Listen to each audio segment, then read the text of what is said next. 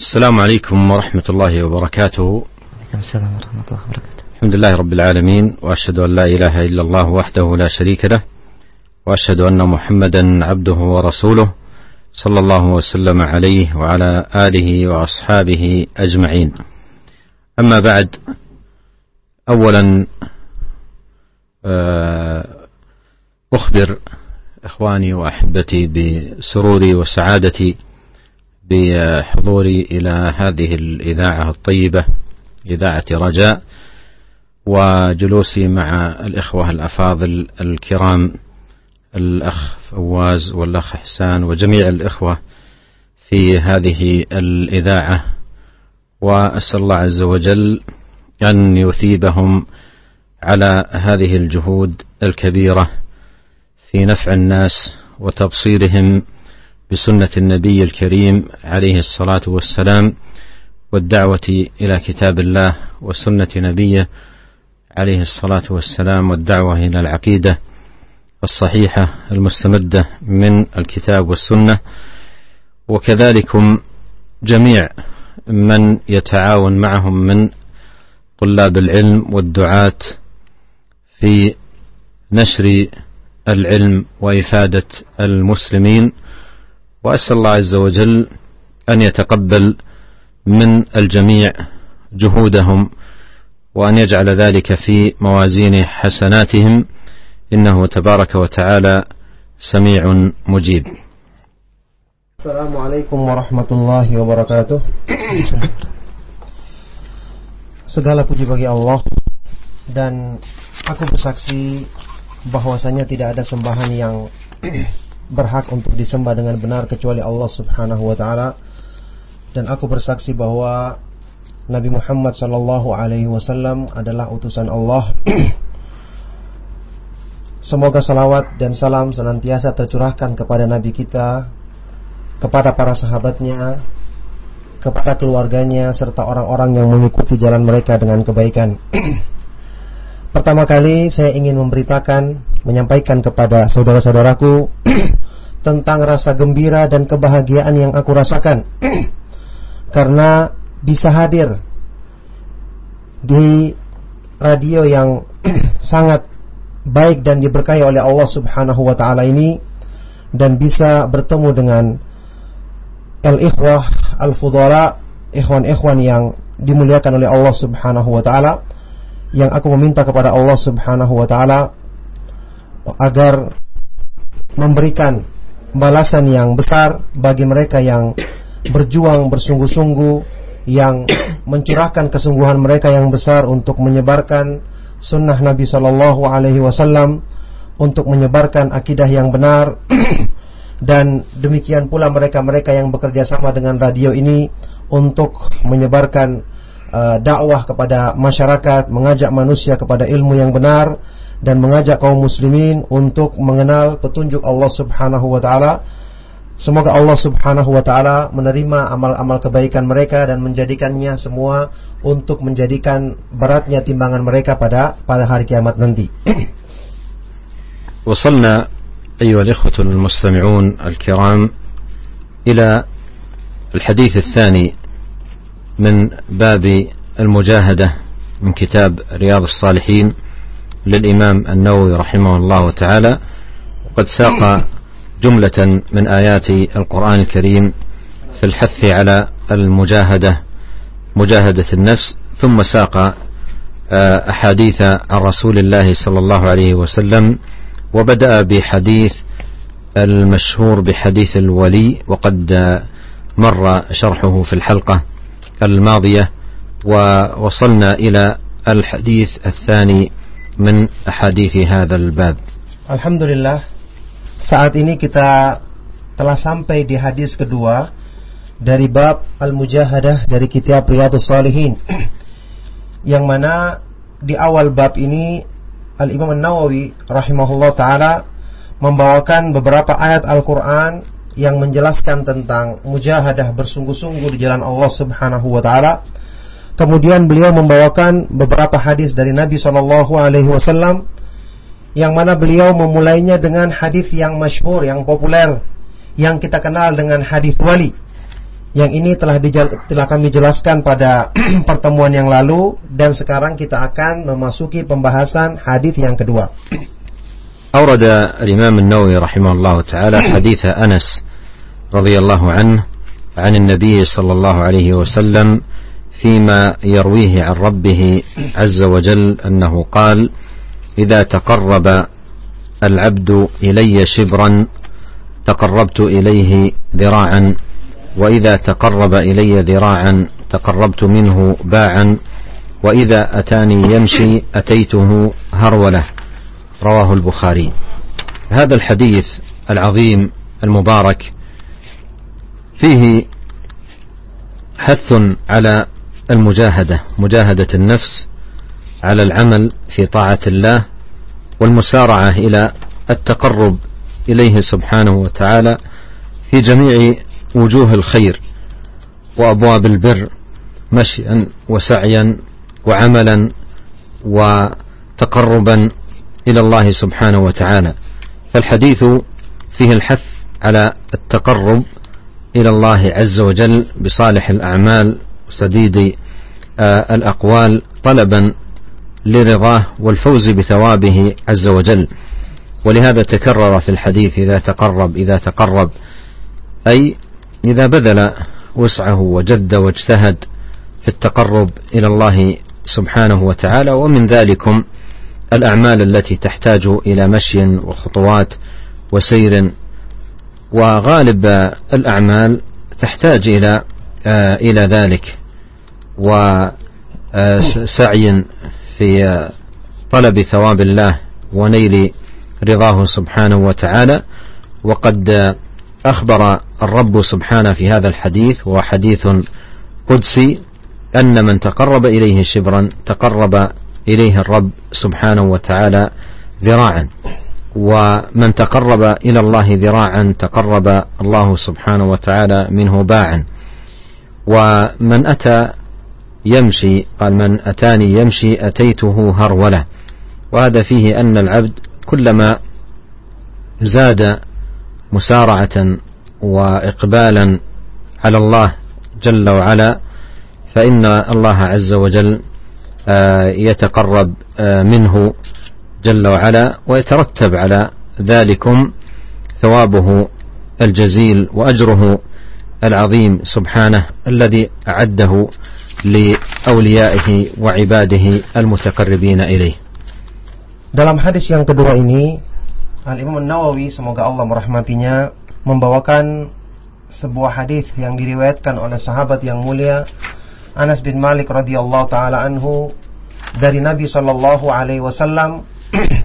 dalam apa yang beliau riwayatkan dari Allah Subhanahu wa taala yaitu hadis kursi bahwasanya Allah Subhanahu wa taala berfirman jika seorang hambaku mendekatkan diri kepadaku dengan satu jengkal maka aku akan mendekat kepadanya dengan satu hasta dan jika dia mendekatkan diri kepadaku dengan satu hasta maka aku akan mendekatkan kepadanya dengan satu depak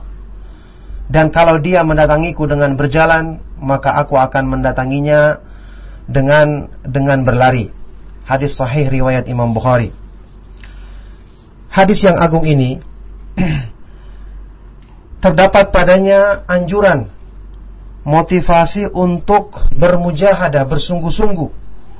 bermujahadah bersungguh-sungguh untuk menundukkan hawa nafsu dalam mengamalkan ketaatan kepada Allah Subhanahu wa taala dan bersegera untuk mendekatkan diri kepada Allah Subhanahu wa taala dalam semua jenis-jenis kebaikan. Semua macam-macam amalan soleh Baik itu yang ditempuh dengan cara berjalan Yang ditempuh dengan cara berusaha Dalam rangka mendekatkan diri kepada Allah subhanahu wa ta'ala Maka hadis ini Sekali lagi berisi tentang anjuran Untuk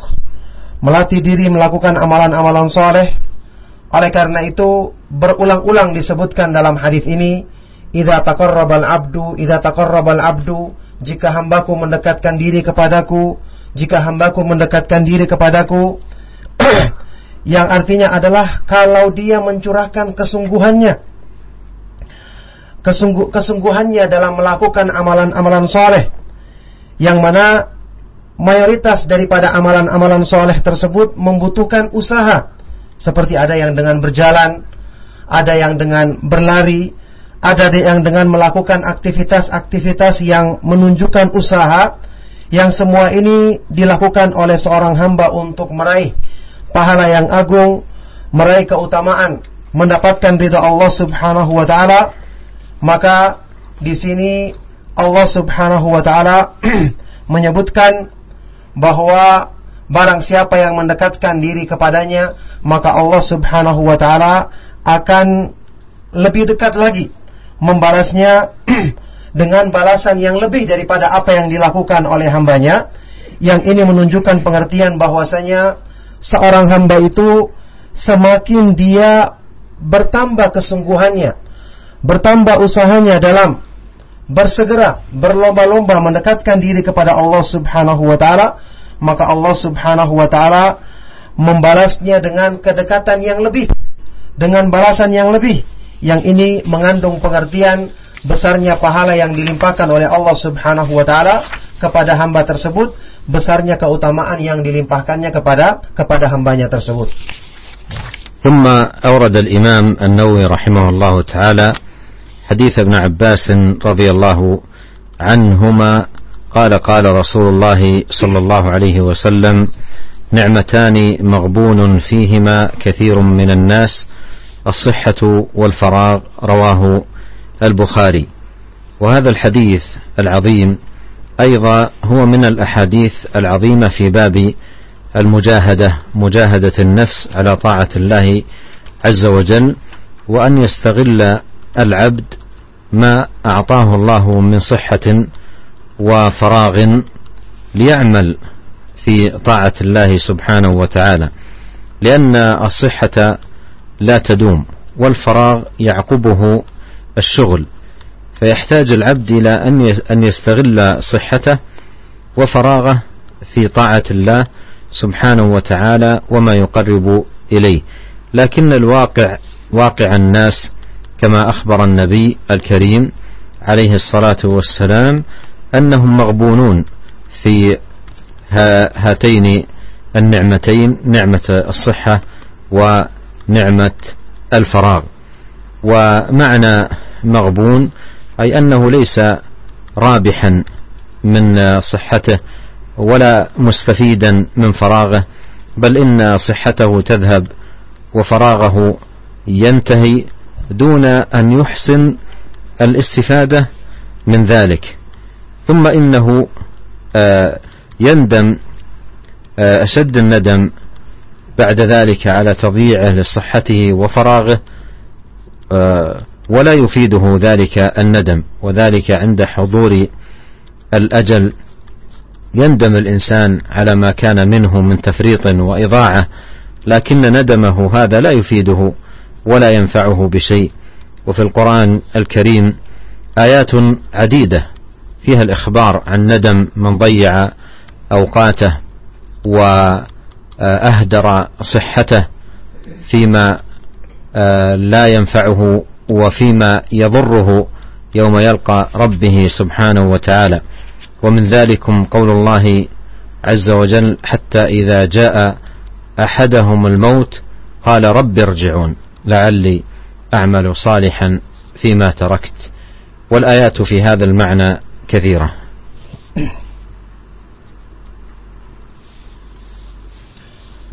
Kemudian Al-Imam An-Nawawi semoga Allah merahmati beliau membawakan hadis yang ketiga di bab ini hadis yang diriwayatkan oleh Ibnu Abbas radhiyallahu taala anhuma beliau mengatakan bahwasanya Rasulullah sallallahu alaihi wasallam telah bersabda nikmatani magbunun fihima kathiru minan nas as-sihhatu wal farag ada dua nikmat yang merugi padanya tidak dimanfaatkan dengan sebaik-baiknya oleh kebanyakan manusia yaitu nikmat kesehatan dan waktu luang. Hadis yang agung ini termasuk hadis-hadis sahih yang dibawakan dalam bab mujahadah menunjukkan tentang anjuran untuk bersungguh-sungguh dalam menundukkan hawa nafsu dalam melaksanakan ketaatan kepada Allah Subhanahu wa taala dan anjuran untuk memanfaatkan dua nikmat ini, pemberian Allah yang agung ini untuk bersungguh-sungguh diisi dengan ketaatan kepada Allah, melaksanakan kebaikan-kebaikan dalam agamanya. Karena bagaimanapun juga kesehatan yang dimiliki oleh seorang manusia tidak akan terus-menerus seperti itu. Mesti nantinya akan berkurang, berganti menjadi sakit, Demikian pula waktu luangnya mesti nanti akan diisi dengan kesibukan-kesibukan. Oleh karena itu, seorang hamba butuh untuk memanfaatkan dua nikmat ini dengan sebaik-baiknya dan mengisinya dengan ketaatan kepada Allah Subhanahu wa taala dengan mengisinya untuk menegakkan agama Allah Subhanahu wa taala. Oleh karena itu uh, akan tapi kenyataannya kenyataan yang terjadi pada diri manusia sebagaimana yang diberitakan oleh Nabi Shallallahu alaihi wasallam dalam hadis ini bahwa kebanyakan manusia itu magbunun merugi karena mereka tidak memanfaatkan dua nikmat ini dengan sebaik-baiknya yaitu nikmat kesehatan dan waktu waktu luang. Adapun makna magbun arti daripada kalimat magbun artinya adalah laisa rabihan. Dia tidak beruntung. Tidak memanfaatkannya dengan sebaik-baiknya, tidak mengambil faedah yang membawa kebaikan kepadanya. Sehingga kesehatan kesehatannya kemudian berkurang, berganti menjadi sakit tanpa ada faedah yang didapatkannya. Demikian pula kesibukannya, waktu luangnya kemudian diisi dengan kesibukan-kesibukan yang kemudian akhirnya pergi tanpa ada faedah. Maka setelah itu yang tertinggal cuma penyesalan, penyesalan yang mendalam karena dia telah menyanyiakan waktunya dan penyesalan tersebut tidak bermanfaat. Di mana ketika manusia telah datang kepadanya kematian, barulah dia menyesal dengan penyesalan yang mendalam akan tetapi semua itu tidak bermanfaat baginya sebagaimana yang Allah Subhanahu wa taala sebutkan dalam banyak ayat-ayat Al-Qur'an tentang penyesalan mereka-mereka yang menyesal meninggalkan amal-amal kebaikan, menyia-nyiakan waktu, luang dan kesehatannya untuk taat kepada Allah Subhanahu wa taala, mereka menyesal pada saat yang tidak bermanfaat lagi penyesalan. Di antaranya firman Allah Subhanahu wa taala, hatta idza jaa ahadahumul maut qala rabbirji'un la'alli a'malu salihan ma tarakt sampai sehingga ketika telah datang kematian kepada salah seorang dari mereka maka dia pun mengatakan rabbirji'un ya Allah kembalikanlah aku ke dunia karena aku ingin mengamalkan amalan-amalan soleh yang aku tinggalkan dulunya. Dan ayat-ayat yang semakna dengan ini yang terdapat dalam Al-Quran sangat sangat banyak sekali. ثم أورد الإمام النووي رحمه الله تعالى حديث أم المؤمنين عائشة رضي الله عنها أن النبي صلى الله عليه وسلم كان يقوم من الليل حتى تتفطر قدماه فقلت له لم تصنع هذا يا رسول الله وقد غفر الله لك ما تقدم من ذنبك وما تاخر قال افلا احب ان اكون عبدا شكورا متفق عليه هذا لفظ البخاري ونحوه في الصحيحين من روايه المغيره ابن شعبه رضي الله عنه هذا الحديث تروي فيه الصحابية الجليلة أم المؤمنين عائشة رضي الله عنها عبادة النبي صلى الله عليه وسلم في الليل وقيامه متهجدا يناجي ربه ويتلو كلامه ويذكره سبحانه وتعالى ويثني عليه ويدعوه جل وعلا وكان صلى الله عليه وسلم يقوم من الليل قياما طويلا حتى انه كما اخبرت ام المؤمنين عائشه رضي الله عنها تتفطر قدمه اي من طول القيام وقد ذكر الله عز وجل قيام النبي صلى الله عليه وسلم في القران قال الله تعالى ان ربك يعلم انك تقوم ادنى من ثلثي الليل ونصفه وثلثه وطائفة من الذين معك فذكر سبحانه وتعالى قيام النبي عليه الصلاة والسلام وأنه أحيانا يقوم أكثر الليل وأحيانا يقوم نصف الليل وأحيانا يقوم ثلث الليل صلوات الله وسلامه وبركاته عليه فيقوم قياما طويلا و تذكر عائشة رضي الله عنها في هذا الحديث أن النبي عليه الصلاة والسلام من طول القيام تتفطر قدماه ومعنى آه، تتفطر أي أن الدم يتحجر في آه، القدمين مما يؤدي إلى تفطر آه، القدمين من طول القيام وذلك لأنه صلوات الله وسلامه عليه يقوم قياما آه، طويلا وكان بعض شباب الصحابة رضي الله عنهم يقومون معه أحيانا ومن ذلكم أن ابن مسعود آه، رضي الله عنه قام مرة مع النبي صلوات الله وسلامه عليه فقام عليه الصلاة والسلام قياما طويلا فيقول ابن مسعود رضي الله عنه هممت أن هممت بأمر سوء أي في أثناء الصلاة فقيل له بماذا هممت قال هممت أن آه، آه، أدعه وأترك آه، وأجلس وأترك المواصلة مواصلة الصلاة معه كما جاء عنه رضي الله عنه وكذلكم حذيفة رضي الله عنه أخبر أنه مرة قام مع النبي عليه الصلاة والسلام فقرأ البقرة والنساء وآل عمران وهذه آه، تزيد عن آه، خمسة أجزاء قام بها النبي صلوات الله وسلامه عليه فهذا آه، كله داخل في باب المجاهدة مجاهدة النفس وأيضا فيه ما فيه ما فيه حث على أن يكون للعبد حظ ونصيب من الثلث الأخير من الليل فوقت مبارك وساعة كريمة ولحظات آه، آه، هي من أشرف اللحظات وأكرمها وفيها ينزل الرب سبحانه وتعالى إلى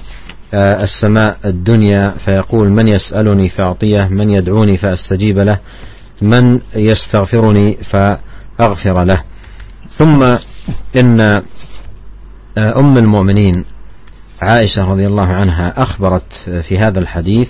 أنها سألت النبي عليه الصلاة والسلام لما تصنع هذا يا رسول الله وقد غفر الله لك ما تقدم من ذنبك وما تأخر أي لماذا تقوم هذا القيام الطويل وأنت قد غفر لك الذنوب المتقدمة والمتأخرة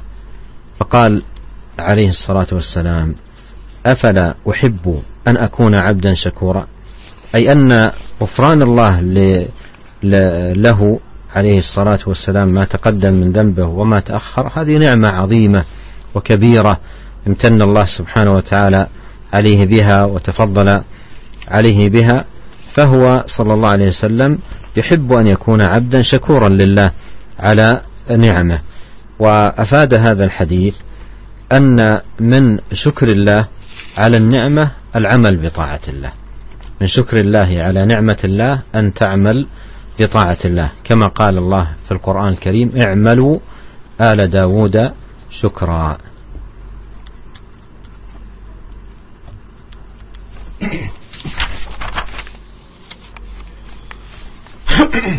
Kemudian Imam Nawawi semoga Allah merahmati beliau membawakan hadis selanjutnya yang diriwayatkan oleh sahabat yang mulia Ummul Mukminin Aisyah radhiyallahu taala anha bahwasanya Rasulullah Shallallahu alaihi wasallam melaksanakan sholat malam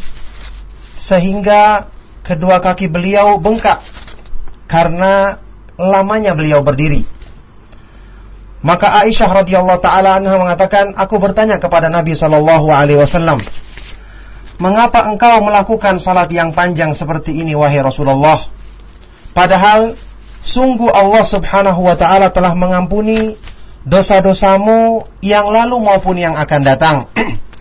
Maka Rasulullah shallallahu alaihi wasallam menjawab, "Afala uhibbu an akuna 'abdan syakura?" Apakah aku tidak ingin menjadi seorang hamba yang selalu bersyukur kepada Allah Subhanahu wa taala? Hadis sahih riwayat Imam Bukhari dan Muslim dan lafat ini adalah lafat yang terdapat dalam sahih Bukhari dan hadis yang semakna juga diriwayatkan dalam riwayat Bukhari dan Muslim dari sahabat yang mulia Al-Mughirah Ibnu Syu'bah radhiyallahu taala anhu. Hadis yang mulia ini di dalamnya Aisyah radhiyallahu taala anha ummul mukminin menjelaskan tentang ibadah Nabi Shallallahu Alaihi Wasallam di malam hari. Bagaimana beliau melaksanakan salat tahajud, bermunajat kepada Allah Subhanahu Wa Taala, membaca ayat-ayatnya, berdoa kepadanya, dan di sini menggambarkan Nabi Shallallahu Alaihi Wasallam melaksanakan salat malam dengan salat dengan berdiri yang sangat panjang, berdiri yang sangat lama, sehingga kedua kaki beliau sampai bengkak karena lamanya beliau berdiri. Allah Subhanahu wa taala menggambarkan dalam Al-Qur'an tentang salat malam yang dilakukan oleh Nabi Shallallahu alaihi wasallam dalam firman-Nya Inna rabbaka ya'lamu annaka takumu adna min thuluthayil laili wa nisfahu wa thuluthahu wa ta'ifatum minal ladhina ma'ak. Sesungguhnya Rabbmu Allah subhanahu wa ta'ala mengetahui wahai Rasulullah bahwa kamu melaksanakan salat malam adna min thuluthayil lail kurang dari dua per tiga malam atau juga terkadang setengah di waktu malam atau sepertiga malam. Dan juga beberapa orang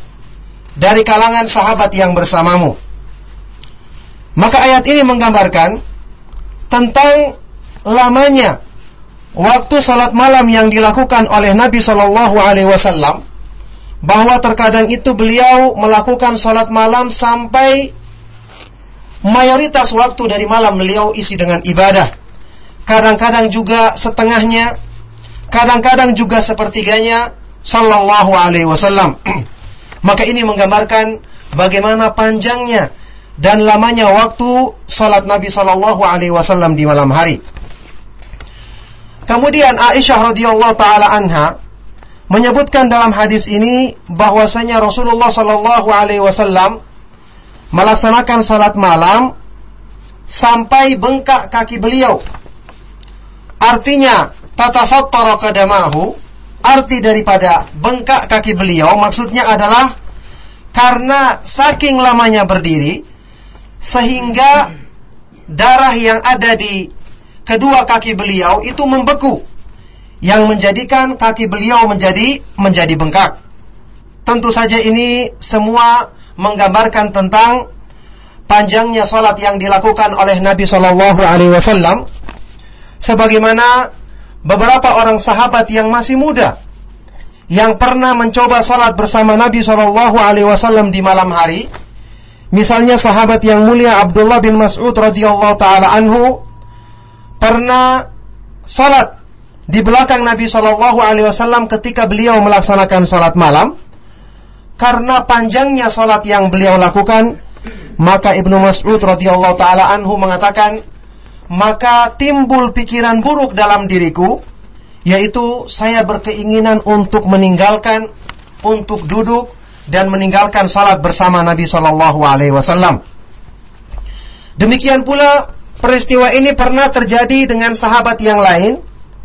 yaitu Hudzaifah bin Yaman radhiyallahu taala anhu dia pernah berdiri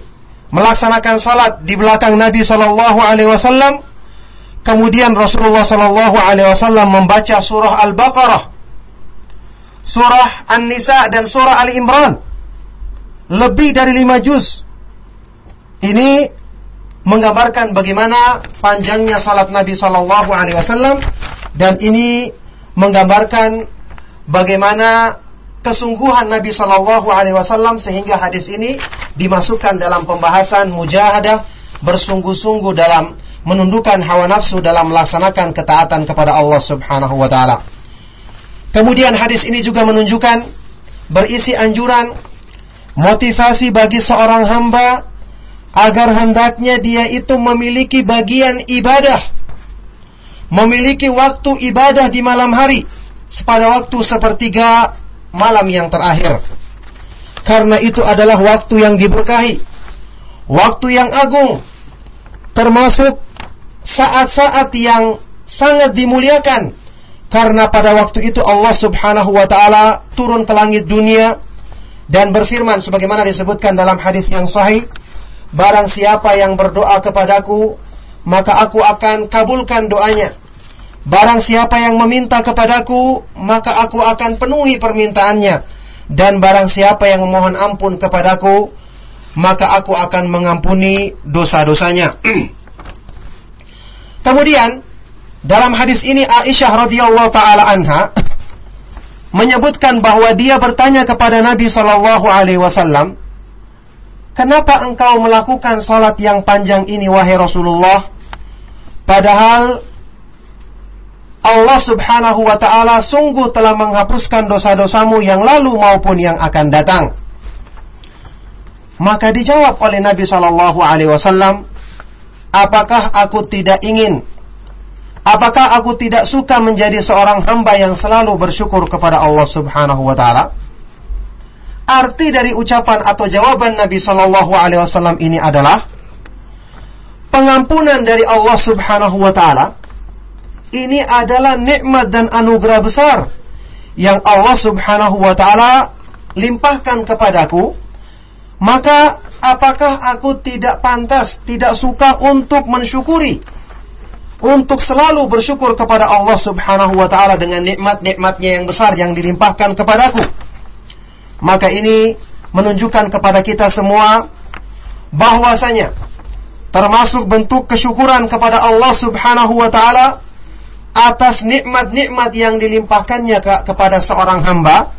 adalah dengan seorang hamba tersebut semakin bersungguh-sungguh,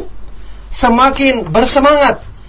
dan senantiasa melaksanakan ketaatan kepada Allah Subhanahu wa taala, melaksanakan perintah-perintahnya dan menjauhi larangannya. Ini yang Allah Subhanahu wa taala isyaratkan dalam firman-Nya, "I'malu ala i'malu ala syukra." Beramallah wahai keluarganya Nabi Daud untuk mewujudkan rasa syukur kepada Allah Subhanahu wa taala. ثم أورد الإمام النووي رحمه الله تعالى حديث أم المؤمنين عائشة رضي الله عنها أنها قالت: كان رسول الله صلى الله عليه وسلم إذا دخل العشر أحيا الليل وأيقظ أهله وجد وشد المئزر متفق عليه قال الامام النووي رحمه الله والمراد العشر الاواخر من شهر رمضان والمئزر الازار وهو كنايه عن اعتزال النساء وقيل المراد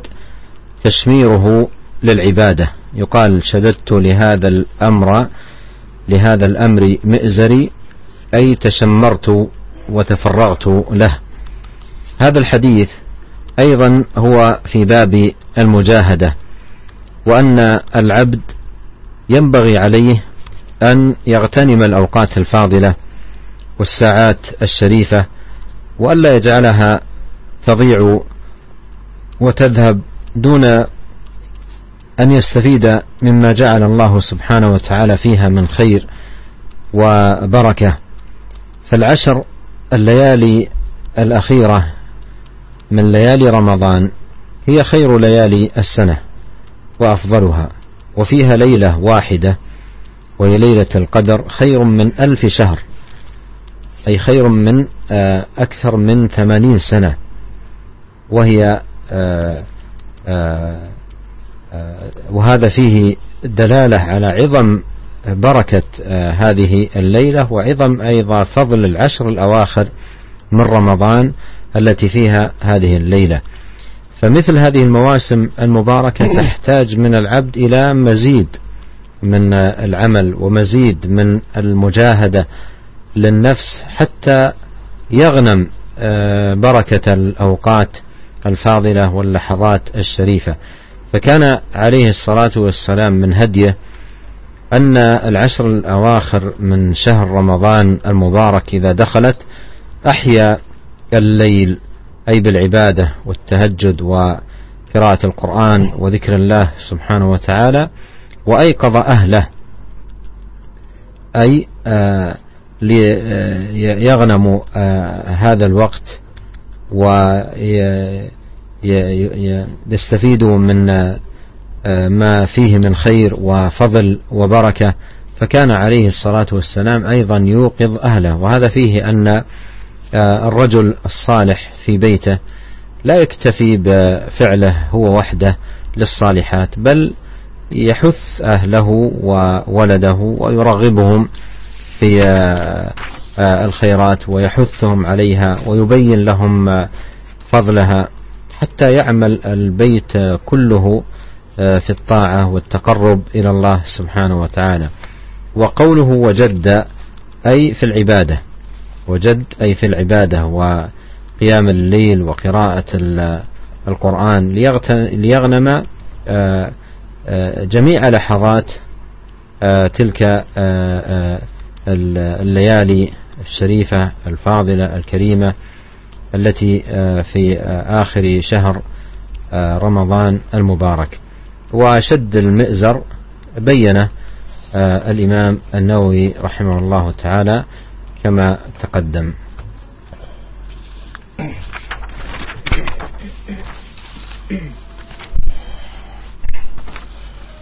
Kemudian Imam Nawawi semoga Allah merahmati beliau membawakan hadis berikutnya hadis yang kelima pada bab ini yaitu hadis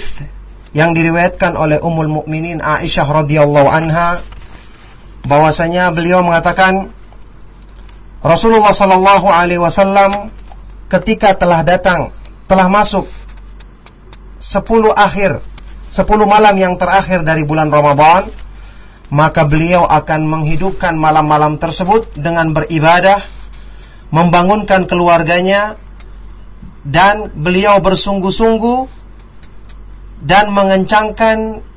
tali atau ikat pinggang beliau. Ini hadis sahih yang diriwayatkan oleh Imam Bukhari dan Muslim. Imam Nawawi menjelaskan bahwa yang dimaksud dengan al asyr yang sepuluh di sini maksudnya adalah sepuluh malam yang terakhir dari bulan Ramadan. Dan arti dari kata-kata mi'zar adalah al-izar yaitu sarung mengencangkan tali sarung beliau. Kemudian arti dari kata-kata syaddal mi'zar, mengencangkan tali sarung beliau, ada dua yang dibawakan oleh para ulama. Yang pertama artinya adalah bahwasanya beliau sallallahu Alaihi Wasallam tidak mengumpuli istri-istri beliau untuk berkonsentrasi dalam beribadah, Makna yang kedua ada juga yang mengatakan artinya adalah ini pertanda kesungguhan. Bersungguh-sungguh. Berusaha keras dalam beribadah kepada Allah Subhanahu wa taala dan benar-benar berkonsentrasi dalam melakukannya. Maka hadis ini juga termasuk bab yang eh, hadis yang dibawakan dalam bab mujahadah bersungguh-sungguh dalam melaksanakan ketaatan kepada Allah Subhanahu wa taala yang mana hadis ini menganjurkan bagi seorang hamba agar hendaknya dia memanfaatkan berusaha meraih kebaikan-kebaikan pada waktu-waktu yang diagungkan, waktu-waktu yang memiliki keutamaan dengan melakukan amalan-amalan yang bermanfaat yang mendatangkan kebaikan untuk dirinya dan hendaknya jangan dia menyanyiakan waktu-waktu yang utama tersebut dengan perkara-perkara yang tidak mendatangkan kemanfaatan sehingga dia akan dijauhkan dari kebaikan dan keberkahan waktu-waktu tersebut.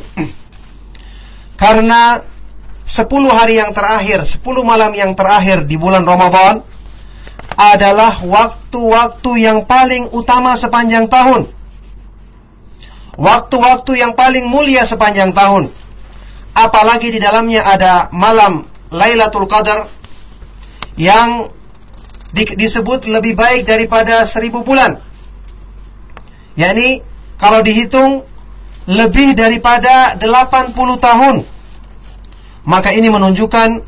tentang agungnya keberkahan dan kebaikan di malam ini sekaligus menunjukkan agungnya keutamaan sepuluh malam terakhir di bulan Ramadan. Maka waktu-waktu yang utama seperti ini membutuhkan pada diri seorang hamba untuk menambah kesungguhannya dalam upaya meraih keutamaan-keutamaan yang besar dan mulia di sisi Allah Subhanahu wa taala. Sebagaimana petunjuk Nabi Shallallahu alaihi wasallam kalau telah datang sepuluh malam yang terakhir maka beliau akan menghidupkan malam dengan beribadah, melaksanakan salat tahajud di malam hari, membaca Al-Qur'an. Bahkan bukan cuma itu, beliau membangunkan keluarganya. Membangunkan keluarganya agar mereka pun ikut mendapatkan dan manfaatkan kesempatan untuk meraih keutamaan yang sebesar-besarnya pada malam-malam yang utama tersebut. Maka di sini juga terdapat satu faedah bahwasanya seorang laki-laki yang saleh, seorang suami yang saleh, dia tidaklah mencukupkan kebaikan itu hanya untuk dirinya sendiri. Akan tetapi dia senantiasa memotivasi keluarganya, memotivasi istri maupun anak-anaknya untuk berlomba-lomba dalam kebaikan agar semua penghuni, penghuni rumah tersebut senantiasa memakmurkan rumah tersebut dengan amalan-amalan ketaatan kepada Allah Subhanahu wa taala. Maka uh, inilah yang menggambarkan kepada kita tentang kesungguhan dalam melaksanakan ibadah, melaksanakan sholat malam untuk memanfaatkan waktu-waktu yang sangat berharga ya, yaitu yang digambarkan dalam hadis ini pada 10 malam yang terakhir. Adapun penjelasan tentang syaddal mi'zar mengikat tali sarung maka telah dijelaskan di awal pembahasan hadis ini. ثم أورد الإمام النووي رحمه الله تعالى حديث أبي هريرة رضي الله عنه قال قال رسول الله صلى الله عليه وسلم المؤمن القوي خير وأحب إلى الله من المؤمن الضعيف وفي كل خير احرص على ما ينفعك واستعن بالله ولا تعجز وان اصابك شيء فلا تقل لو اني فعلت كان كذا وكذا ولكن قل قدر الله وما شاء فعل فان لو تفتح عمل الشيطان رواه مسلم هذا الحديث ايضا هو من الأحاديث العظيمة في باب المجاهدة كما سيأتي بيان ذلك وإيضاحه إن شاء الله قول النبي عليه الصلاة والسلام في صدر هذا الحديث المؤمن القوي خير وأحب إلى الله من المؤمن الضعيف المراد بالقوة هنا أيها الإخوة المستمعون قوة الإيمان والطاعة والعبادة لله سبحانه وتعالى وليس المراد قوة البدن وقوة البدن أحيانا تكون وبالا على الإنسان إن لم يستعمل هذه القوة في الطاعة قد مر معنا قريبا قول النبي عليه الصلاة والسلام نعمتان مغبون فيهما كثير من الناس الصحة والفراغ فكثير من الناس يكون عنده صحة وقوة جسم وقوة بدن لكن لا ينتفع بقوة بدنه فيما يقربه إلى الله سبحانه وتعالى وينال به رضاه عز وجل ولهذا آه، يوجد مثلا رجال أبدانهم قوية قوية جدا ولكن لا يذهبون للمساجد لأداء الصلوات الخمس آه، كما امرهم الله سبحانه وتعالى بذلك والله يقول في القران في بيوت اذن الله ان ترفع ويذكر فيها اسمه يسبح له فيها بالغدو والاصال رجال فان هؤلاء الاقوياء الاصحاء الاسوياء لا يشهدون الصلاه مع جماعه المسلمين بينما كان الصحابة ومن اتبعهم بإحسان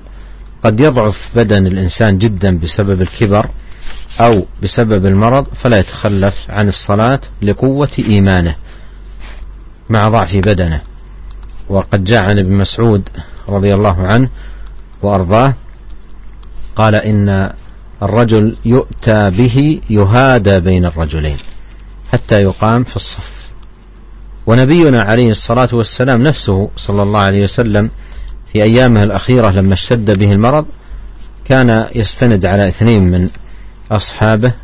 لضعف بدنه واشتداد المرض حتى يشارك ويؤدي الصلاة في بيوت الله سبحانه وتعالى.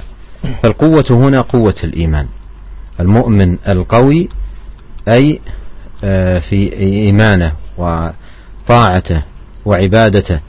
لله سبحانه وتعالى وإذا انضم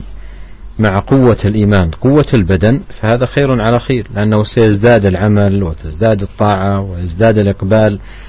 على الله سبحانه وتعالى قال المؤمن القوي خير وأحب إلى الله من المؤمن الضعيف أي في إيمانه أي من المؤمن الضعيف في إيمانه وهذا فيه دليل على أن الإيمان يزيد وينقص ويقوى ويضعف وأن أهله فيه ليسوا سواء بل متفاوتون منهم القوي ومنهم الضعيف ثم إن النبي عليه الصلاة والسلام ذكر بعد ذلك جملة احترازية وهي قوله وفي كل خير حتى لا يظن أن المؤمن الضعيف لا خير فيه بل المؤمن الضعيف فيه خير وهو خير من غير المؤمن فالمؤمن الضعيف أي الضعيف في, في إيمانه خير من آه، آه، من ليس بمؤمن وهذا فيه آه، أن أن حظ الإنسان من الخيرية بحسب حظه من الإيمان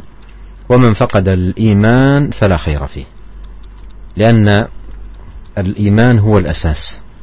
إذا فقد الإيمان لا خير في الإنسان ثم قال عليه الصلاة والسلام احرص على ما ينفعك واستعن بالله ولا تعجز وإن أصابك شيء فلا تقل لو أني فعلت كان كذا وكذا ولكن قل قدر الله وما شاء فعل فإن لو تفتح عمل الشيطان فقوله احرص على ما ينفعك واستعن بالله فيه حث على المجاهدة مجاهدة النفس على العمل في طاعة الله وعلى بذل الوسع في الأمر النافع للعبد في دينه ودنياه لأن آه، الأمور آه، تنقسم إلى ثلاثة أقسام أمر آه، نافع وأمر ضار وأمر لا نفع فيه ولا مضرة والمسلم مطلوب منه أن يتوافر في جهده ووقته على النافع ويتجنب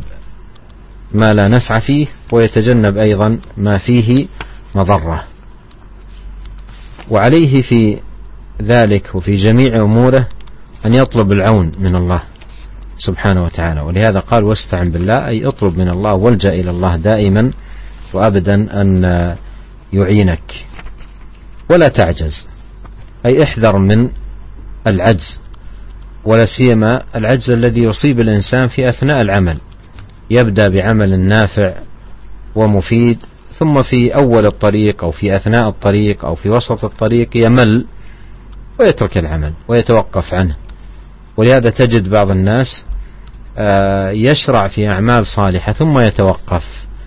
أو في أعمال نافعة ثم يتوقف ويقال له لما توقفت يا فلان فيقول مللت أو كسلت أو وهذا كثير يحصل فالنبي عليه الصلاة والسلام ينبه من آه، وفق وانشرح صدره لعمل صالح فليستمر ولا يعجز بل يستمر مجاهدا لنفسه مستعينا آه، بربه سبحانه وتعالى ثم بين عليه الصلاه والسلام ما ينبغي على المسلم عندما يصاب بمصاب آه، سواء في صحته او في بدنه أو في ماله أو نحو ذلك والإنسان في هذه الحياة الدنيا عرضة لأنواع الابتلاءات كما قال الله سبحانه وتعالى ولنبلونكم بشيء من الخوف والجوع ونقص من الأموال والأنفس والثمرات وبشر الصابرين فبين النبي عليه الصلاة والسلام أن العبد إذا أصاب أصابه مصاب فلا يقل عندما يصاب بالمصاب لو أني فعلت كذا كان كذا وكذا لا لا يقل هذه الكلمة لأنها تفتح عليه عمل الشيطان لا يقول مثلا لو لو مشى في طريق وحصل له حادث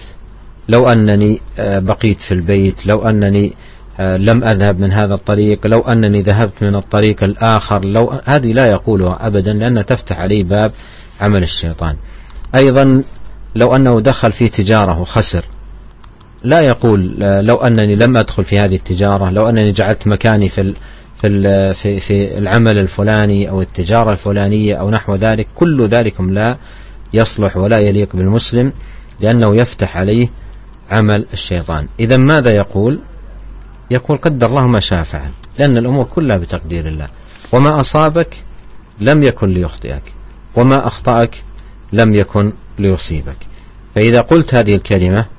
قدر الله وما شاء فعل فوضت أمرك إلى الله وأمنت بقدر الله سبحانه وتعالى وهذا الإيمان والتسليم لقضاء الله وقدره له ثماره العظيمة وآثاره الكبيرة التي يفوز بها المؤمن Kemudian Imam Nawawi rahimahullah taala semoga Allah merahmati beliau membawakan hadis yang keenam dalam bab ini yaitu hadis yang diriwayatkan oleh sahabat yang mulia Abu Hurairah radhiyallahu taala anhu beliau berkata telah bersabda Rasulullah sallallahu alaihi wasallam al mukminul kawiyu orang mukmin yang kuat lebih baik dan lebih dicintai oleh Allah Subhanahu wa taala daripada seorang mukmin yang lemah. Dan pada masing-masing dari keduanya ada kebaikan. Bersungguh-sungguhlah engkau untuk mengerjakan apa yang bermanfaat bagimu dan memohonlah pertolongan kepada Allah Subhanahu wa taala serta janganlah kamu bersikap lemah dan jika kamu tertimpa suatu musibah, maka janganlah kamu mengatakan, "Andai saja aku berbuat begini, maka niscaya hasilnya akan begini dan begitu." Tetapi katakanlah, "Qaddarallahu wa masya'a fa'al." Sungguh Allah telah menakdirkan semua ini dan apa yang dikehendakinya akan dikerjakannya. Sesungguhnya kata-kata lau mengandai-andai kata-kata seandainya itu akan membuka pintu-pintu amal perbuatan syaitan. Hadis sahih riwayat Imam Imam Muslim. hadis yang mulia ini juga adalah hadis-hadis yang termasuk hadis-hadis yang agung yang dibawakan dalam pembahasan tentang mujahadah yang memiliki kandungan yang sangat agung sebagaimana yang akan dijelaskan. Di awal hadis ini Rasulullah Shallallahu Alaihi Wasallam bersabda, al mu'minul kawiyu orang beriman yang kuat. Maksudnya di sini adalah kuat dalam keimanan, kuat dalam menegakkan ketaatan kepada Allah, kuat dalam beribadah kepadanya dan bukanlah maksudnya hanya sekedar kekuatan badan. Karena kekuatan badan itu terkadang justru menjadi malapetaka bagi orangnya. Kalau dia tidak memanfaatkannya dalam ketaatan kepada Allah Subhanahu wa taala sebagaimana dalam penjelasan hadis yang lalu ada dua nikmat yang kebanyakan manusia merugi padanya yaitu nikmat kesehatan dan waktu luang. Maka seseorang yang memiliki kekuatan dan kesehatan akan tetapi dia tidak memanfaatkannya untuk mendekatkan diri kepada Allah Subhanahu wa taala untuk meraih keridhaannya maka ini justru menjadi malapetaka dan dan keburukan baginya. Oleh karena itu kita mendapati terkadang ada seseorang yang kuat secara fisiknya tetapi dia tidak gunakan untuk melaksanakan ibadah kepada Allah kita dapati dia tidak melaksanakan salat berjamaah di masjid padahal dia punya kekuatan fisik yang mana padahal Allah Subhanahu wa taala telah memuji orang-orang yang selalu berusaha untuk menyebut nama Allah Subhanahu wa taala dan mengagungkan mengagungkan namanya, memuji namanya di rumah-rumah Allah Subhanahu wa taala yaitu di masjid untuk melaksanakan salat berjamaah. Selanjutnya Rasulullah Shallallahu alaihi wasallam bersabda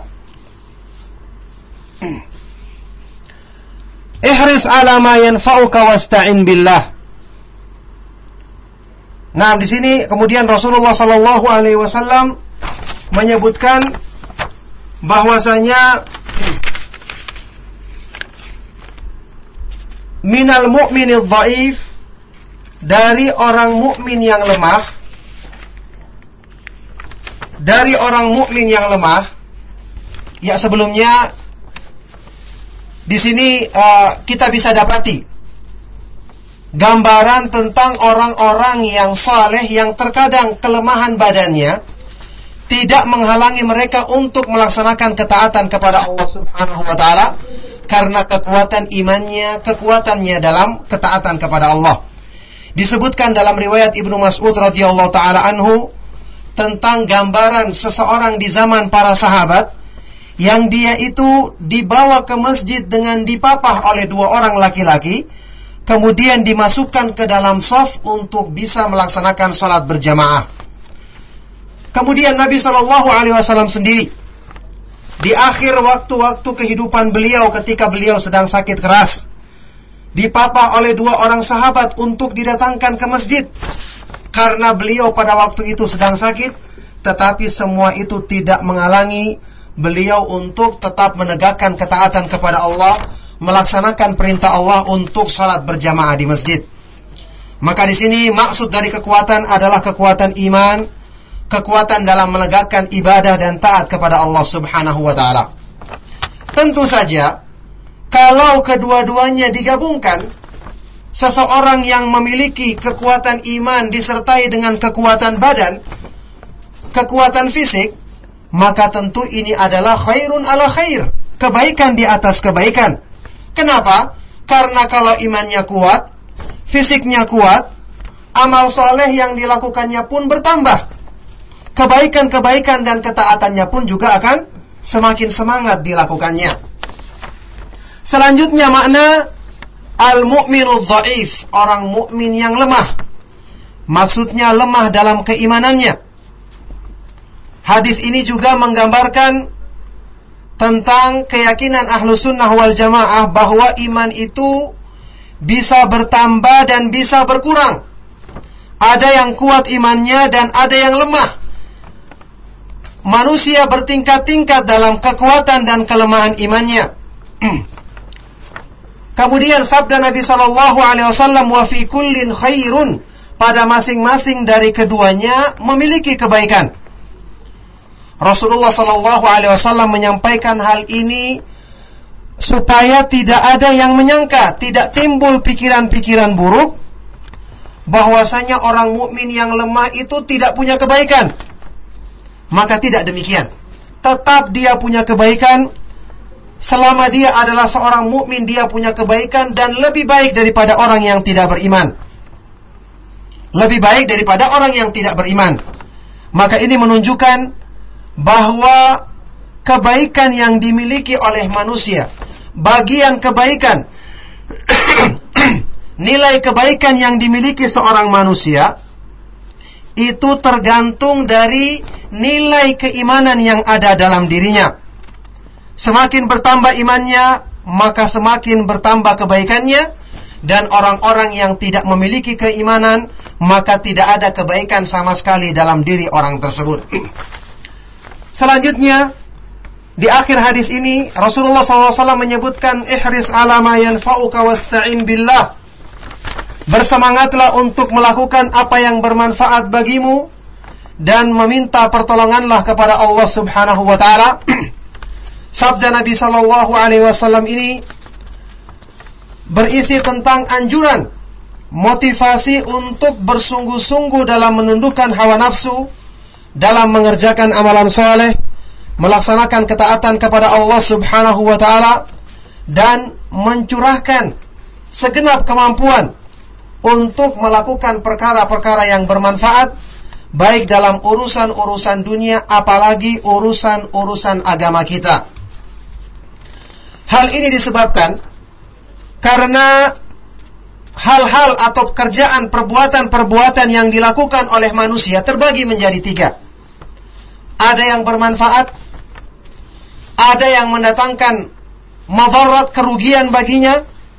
dan yang ketiga ada yang tidak bermanfaat tapi juga tidak mendatangkan kemadaratan. Maka seorang muslim dituntut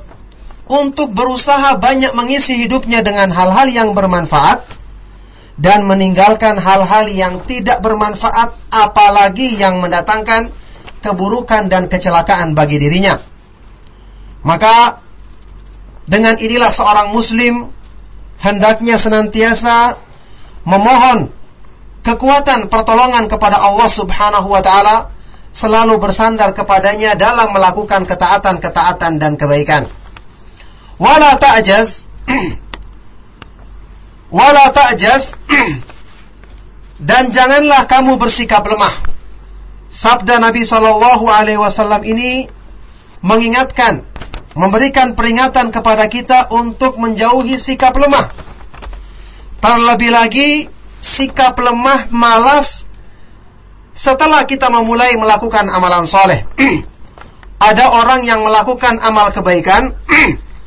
di tengah-tengah kemudian dia berhenti dia meninggalkan amalan tersebut. Dia mulai mengerjakan kebaikan, kemudian dia berhenti dan ketika ditanya apa alasannya, maka dia mengatakan karena dia telah malas dan bosan sehingga dia pun meninggalkan amalan tersebut. Ini jelas bukanlah merupakan perbuatan yang baik. Oleh karena itu hendaknya seseorang itu senantiasa bersungguh-sungguh menguatkan kesungguhannya dan tidak terhenti di tengah-tengah amal saleh yang dilakukannya dan dia bersungguh-sungguh dalam upaya untuk meraih keridhaan Allah Subhanahu wa taala. Dan di akhir hadis ini Rasulullah Shallallahu alaihi wasallam menjelaskan sikap yang sepantasnya dilakukan oleh seorang yang beriman ketika dia ditimpa musibah, baik itu musibah dalam hartanya, dalam badannya, musibah dalam jiwanya dan maupun musibah berbagai macam musibah-musibah yang lainnya. Karena kehidupan di dunia adalah tempat kita menerima ujian dan cobaan. Oleh karena itu kita harus bersikap dengan sikap yang benar dalam menyikapi ujian-ujian tersebut. Allah berfirman dalam Al-Qur'an,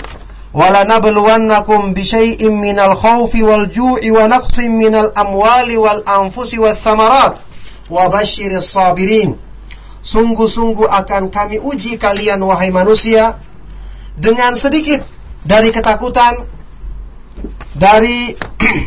kelaparan, ketakutan dan kekurangan harta, kehilangan jiwa dan bahan makanan. Berilah kabar gembira bagi orang-orang yang bersabar. Maka di sini Rasulullah SAW menganjurkan jika ditimpa musibah janganlah kamu mengatakan seandainya aku melakukan ini dan itu maka niscaya hasilnya seperti ini dan itu. Karena ini akan membuka pintu-pintu amalan setan. Misalnya, seseorang yang berjalan keluar rumah, di tengah jalan dia mendapatkan kecelakaan. Naudzubillah min Janganlah dia mengatakan seandainya aku di rumah saja, atau seandainya aku mengambil jalan yang lain, mestinya saya tidak akan kena kecelakaan ini. Ini tidak boleh diucapkan. Atau ada orang lain yang dia memulai usaha bisnis berdagang. Setelah itu ternyata dia rugi. Jangan dia mengatakan, ah seandainya aku tidak memulai usaha ini, atau seandainya aku mencari tempat usaha yang lain, mestinya akan aku tidak akan rugi. Ini tidak benar. Tetapi yang hendaknya diucapkannya adalah Qaddarallahu wa ma fa'al. Allah Subhanahu wa taala telah menakdirkan semua ini dan apa yang dikehendakinya akan diperbuatnya. Maka disinilah kita diperintahkan uh, tentang memahami satu kaidah dalam Islam ma asabaka lam yakun liyukhti'ak apa-apa yang menimpa kamu maka tidak akan mungkin luput darimu dan apa-apa yang luput darimu maka tidak akan mungkin menimpamu. Oleh karena itu, hadis ini menunjukkan tentang kewajiban untuk beriman dan ridho terhadap ketentuan-ketentuan Allah Subhanahu wa taala dan keimanan yang benar terhadap segala takdir dan ketentuan Allah akan membawa kepada faedah-faedah yang agung, memberikan buah-buah yang manis kepada kepada seorang yang beriman kepada Allah Subhanahu wa taala dan kebaikan dan kebenaran agamanya. نسأل الله عز وجل الكريم رب العرش العظيم أن يوفقنا جميعا لفعل الخيرات واجتناب المنكرات وأن يصلح لنا شأننا كله وألا يكلنا إلى أنفسنا طرفة عين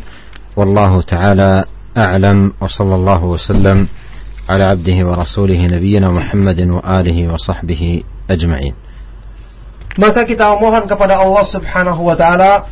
untuk menjauhkan kita dari segala keburukan-keburukan dan memperbaiki keadaan kita dan kita mohon kepada Allah Subhanahu wa taala agar memudahkan kebaikan-kebaikan dalam diri kita. Maka demikianlah sallallahu wasallam wa barak ala nabiyina Muhammadin wa ala alihi wa ashabihi wa man tabi'ahum bi ihsan ila yaumiddin walhamdulillahi rabbil alamin. Jazakallah khair yang mengucapkan kepada Fadilatul Syekh Abdul Razak bin Abdul Muhsin Al-Abad Rafizahullah Ta'ala Dan Ustaz Abu Abdullah Taslim MA yang telah menerjemahkan pada kesempatan sore hari ini Sisa waktu yang ada kami berikan kesempatan bagi Anda untuk berinteraktif Anda bisa menghubungi di line telepon 0218236543 Dan untuk pertanyaan pesan singkat di 0819896543 Satu pertanyaan di telepon akan kita angkat Silahkan Halo Halo, assalamualaikum. Waalaikumsalam warahmatullah. Dengan siapa di mana? Dari Bu Nani, Pak. Di Depok, Depok ya, Bu ya? Uh, semoga Allah senantiasa menjaga saya dan Ustaz dalam kebaikan. Saya mau menanyakan tentang metode pendidikan seperti apa yang cocok untuk anak-anak remaja agar ia bisa memanfaatkan masa sehatnya dan waktu luangnya. Karena kalau saya lihat sebagian besar anak-anak remaja lebih banyak menghabiskan waktunya di depan TV, main HP dan eh, di depan komputer itu aja. Assalamualaikum warahmatullahi wabarakatuh. Waalaikumsalam warahmatullahi wabarakatuh. Jazakallah khair. Ibu Nani dan kita akan simak jawabannya. Langsung.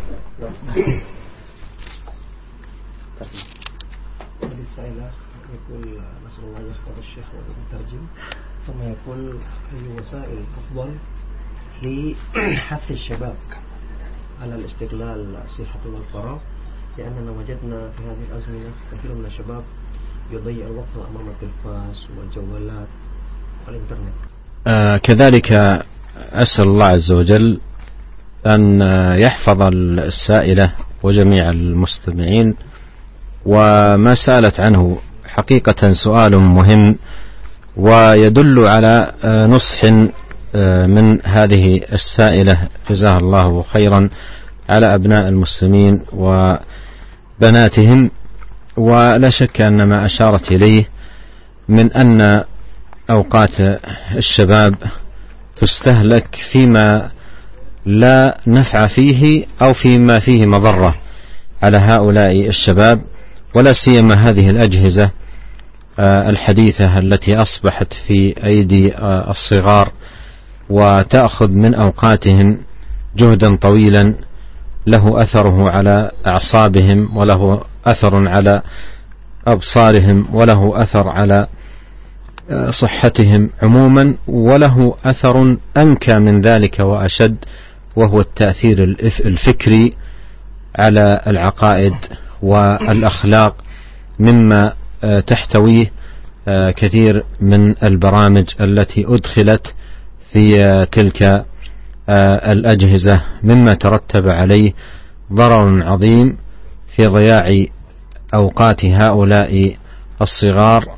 من آه، الشباب والشابات فيما لا نفع فيه بل فيما فيه مضرة مضرة دينية ومضرة آه، دنيوية ومثل هؤلاء الشباب يحتاجون ولا شك إلى التنبيه و المناصحة والتذكير والدعاء لهم كثيرا من الأبوين فإن دعوة الوالد لولده مستجابة وحثهم آه، على الخيرات وتحذيرهم بأسلوب وبآخر ومع هذه المواصلة والجد والاجتهاد في المناصحة والدعاء لهم تأتي الثمرات ولا ينبغي للأب أو الأم أن يستعجل الثمرة بل عليه أن يكون آه، آه، صبورا في النصح في البيان في التوجيه أيضا آه، في الرفق في التودد التلطف احتواء الأبناء والبنات هذه كلها معاني مهمة نحتاج إليها ويحتاج إليها صغارنا في هذا الزمان الذي تكالبت عليهم الشرور وتكاثرت الفتن وأصبحت تأتي من كل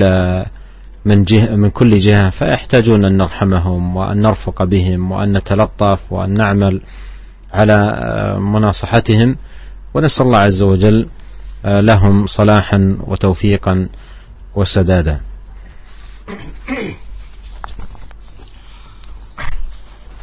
Maka demikian pula aku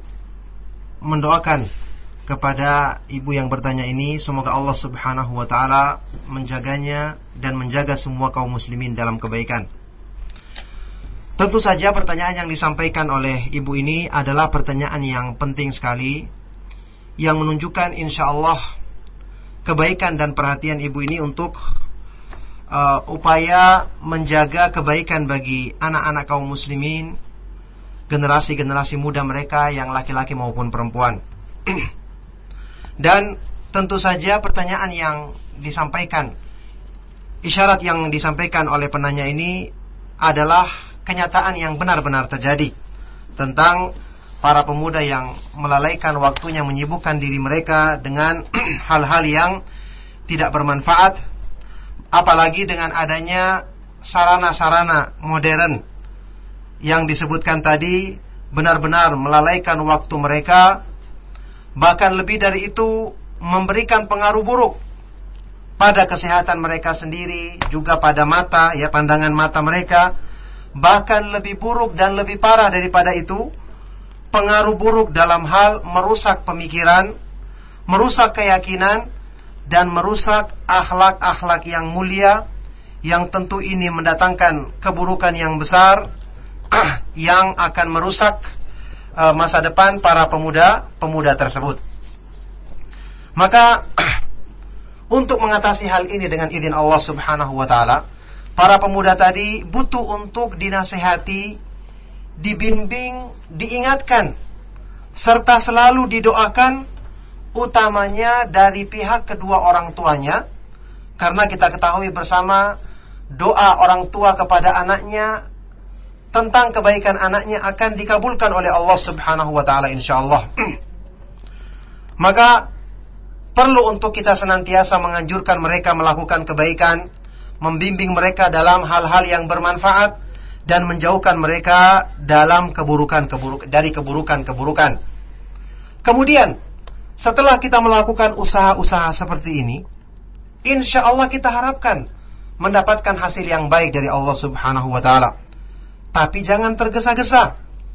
Tidak pantas untuk kita berputus asa, tergesa-gesa menunggu apa ini, mengharapkan hasil yang secepatnya. Ini tidak dibenarkan. Di samping itu, jangan sampai dilupakan sikap kita yang harus tetap menampakkan kelembutan,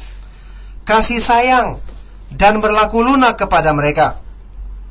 Ini semua adalah perkara yang penting untuk diperhatikan. Ketika munculnya berbagai macam kerusakan-kerusakan ini, para pemuda itu butuh untuk dibimbing dengan bimbingan yang diisi dengan kelemah lembutan. Diisi dengan apa ini eh, rahmat kasih sayang dengan bimbingan yang tidak mengandung kekasaran padanya. Maka kami meminta kepada Allah Subhanahu wa taala, kita mohon kepada Allah Subhanahu wa taala agar memperbaiki keadaan para pemuda kita dan agar mereka dimudahkan oleh Allah Subhanahu wa taala mengisi waktu mereka dalam hal-hal yang bermanfaat bagi dunia apalagi bagi agama mereka. Jazakallah khair ya Fadilatul Syekh dan kita angkat selanjutnya pertanyaan dari pesan singkat yang sudah cukup banyak masuk. Begitu banyak tanggapan dan komentar dari pendengar kita yang ingin disampaikan. Ya Syekh kami bersyukur atas kedatangan Syekh dan kami mencintai Anda karena Allah Subhanahu wa taala. Semoga Allah memberikan kesempatan dan kesehatan bagi Syekh untuk hadir dan memberikan tausiah kembali ke kaum muslimin khususnya di negeri ini. Dan pertanyaannya ada dari pendengar yang sama. Eh, Assalamualaikum warahmatullahi wabarakatuh. Ya Syekh, mengapa rasanya berat bila saya berusaha untuk bangun untuk saat malam dan yang terjadi sholat subuhnya menjadi kesiangan dan pagi harinya badan terasa lesu. Apa yang terjadi pada diri saya dan mohon nasihat serta doanya jazakumullah khair. يقول يشكرك على قدومك هنا يا شيخ ويقول أنه يحبك في الله ويسأل الله أن يحفظكم صحتكم ومشاهد الحضور هنا مرة ثانية لمناصحتهم وكلام معهم يا شيخ ثم هذا السائل يسأل أنه يشعر بالثقل والصعوبة في قيام الليل فإذا حصل أنه قام من الليل يتأخر من صلاة الفجر وبالتالي يضعف يعني يتكاسل في في النهار النصيحة والدعاء منك جزا الله أخانا السائل آه، خير الجزاء على مشاعره الطيبة وحرصه على الخير زاده الله عز وجل توفيقا وتسديدا وجميع المستمعين والمستمعات وما آه، ذكره في آه، سؤاله فيما يتعلق بقيام الليل يجب أن يعلم أن النافلة إذا كانت آه، على حساب الفرض آه، أداء النافلة على حساب أداء الفرض فإن هذا الأداء للنافلة يعد من الخطأ فالنافلة لا تؤدى على حساب الفريضة يعني مثلا لا يجوز الإنسان أن يقرأ الليل كله آه، يحيي الليل كله قراءة القرآن وينام عن صلاة الفجر إذا كان يعلم أن إحياءه الليل بقراءة القرآن يترتب عليه النوم على صلاة الفجر لا يجوز له أن يحيي الليل بقراءة القرآن فكيف أيها الإخوة المستمعون بمن يحيي الليل بالباطل واللهو والعبث واللعب وسماع المحرمات يقوم الليل آه، في في في محرمات وينام أول النهار عن فريضة الله التي افترضها الله سبحانه وتعالى على عباده وهذا السائل يجتهد أن ينام مبكرا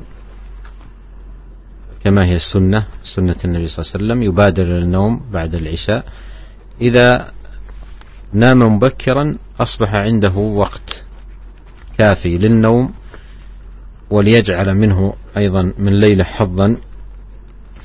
يقوم فيه ويكون أيضا آه، في أوائل المؤدين لصلاة الفجر مع الجماعة ونشيطا في يومه كله أما من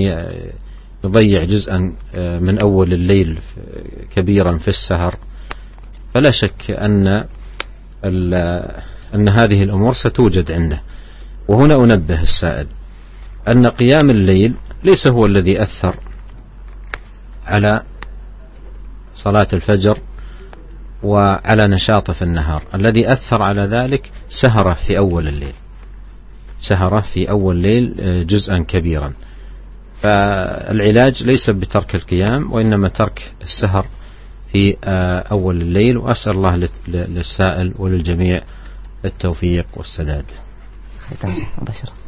ونسأل الله عز وجل أن يوفقنا أجمعين للخير وأن يجزيكم خير الجزاء وأن يتقبل منا ومنكم صالح الأعمال وصلى الله وسلم على عبده ورسوله نبينا محمد وآله وصحبه أجمعين والسلام عليكم ورحمة الله وبركاته وعليكم السلام ورحمة الله وبركاته Semoga Allah subhanahu wa ta'ala membalas kebaikan kepada saudara penanya atas semangatnya untuk berbuat kebaikan dan semoga Allah Subhanahu wa taala menambah taufik dan bimbingannya untuknya dan untuk semua kaum muslimin. Ah, kemudian pertanyaan yang disampaikannya tentang salat malam e, perlu diketahui yang perlu dipahami sebelumnya bahwasanya amalan-amalan yang bersifat anjuran tidak boleh dilakukan sampai mengorbankan amalan-amalan yang wajib. Maka kalau ini terjadi maka ini merupakan kesalahan Amalan-amalan yang bersifat anjuran jangan sampai menjadikan kita uh, meninggalkan mengorbankan hal-hal yang diwajibkan oleh Allah Subhanahu wa taala. Misalnya ada seseorang yang membaca Al-Qur'an semalam suntuk tapi kemudian akibatnya dia tidak melaksanakan sholat subuh, tertinggal melakukan sholat subuh, tidak melaksanakannya pada waktunya, maka ini jelas tidak dibenarkan. Tentu saja terlebih-lebih lagi orang yang menghidupkan atau mengisi waktu malamnya dengan kebatilan, mendengarkan hal-hal yang diharamkan, kemudian setelah itu dia tertidur tidak melaksanakan sholat subuh, maka ini adalah musibah yang sangat besar. Nah, oleh karena itu eh, si penanya ini anjuran yang disampaikan oleh Syekh kepada beliau hendaknya dia menambah kesungguhan bersungguh-sungguh dalam menundukkan hawa nafsunya untuk taat kepada Allah, caranya dengan dia tidur lebih awal. Setelah sholat isya sebagaimana yang disebutkan dalam sunnah Nabi Shallallahu Alaihi Wasallam, yang dengan ini insya Allah waktu baginya akan cukup untuk dia bangun di malam hari, kemudian melaksanakan sholat subuh berjamaah di masjid, dan dia pun menjadi tetap bersemangat di di siang hari. Kemudian kalau dia sampai terlambat tidur di malam hari, inilah yang menjadikan menjadi sebab dia sulit bangun di akhir malam dan sulit melaksanakan sholat sholat subuh secara berjamaah. Dan di sini juga saya ingin ingatkan kepada saudara penanya bahwa sebab yang menjadikan dia tidak bisa melaksanakan sholat subuh, tertidur melaksanakan sholat subuh dan bermalas-malasan menjadi lemah di siang hari bukan karena dia melaksanakan sholat malam bukan disebabkan karena sholat malam tetapi disebabkan karena dia terlambat tidur, tidak tidur di awal malam. Kalau dia melakukan ini dengan baik, tidur di awal malam, maka insya Allah dia akan bisa melaksanakan semua semua kebaikan tersebut dengan sebaik-baiknya. Makanya mohon kepada Allah Subhanahu Wa Taala untuk memberikan taufik dan bimbingannya kepada penanya dan kepada semua kaum muslimin dan kami mohon kepada Allah Subhanahu wa taala agar memudahkan kita dalam melakukan kebaikan-kebaikan dan meninggalkan segala keburukan-keburukan. Demikianlah kita tutup. Sallallahu wasallam mubarak ala nabiyina Muhammadin wa ala alihi wa ashabihi wa man tabi'ahum bi yaumiddin wa akhiru da'wana alhamdulillahi rabbil alamin.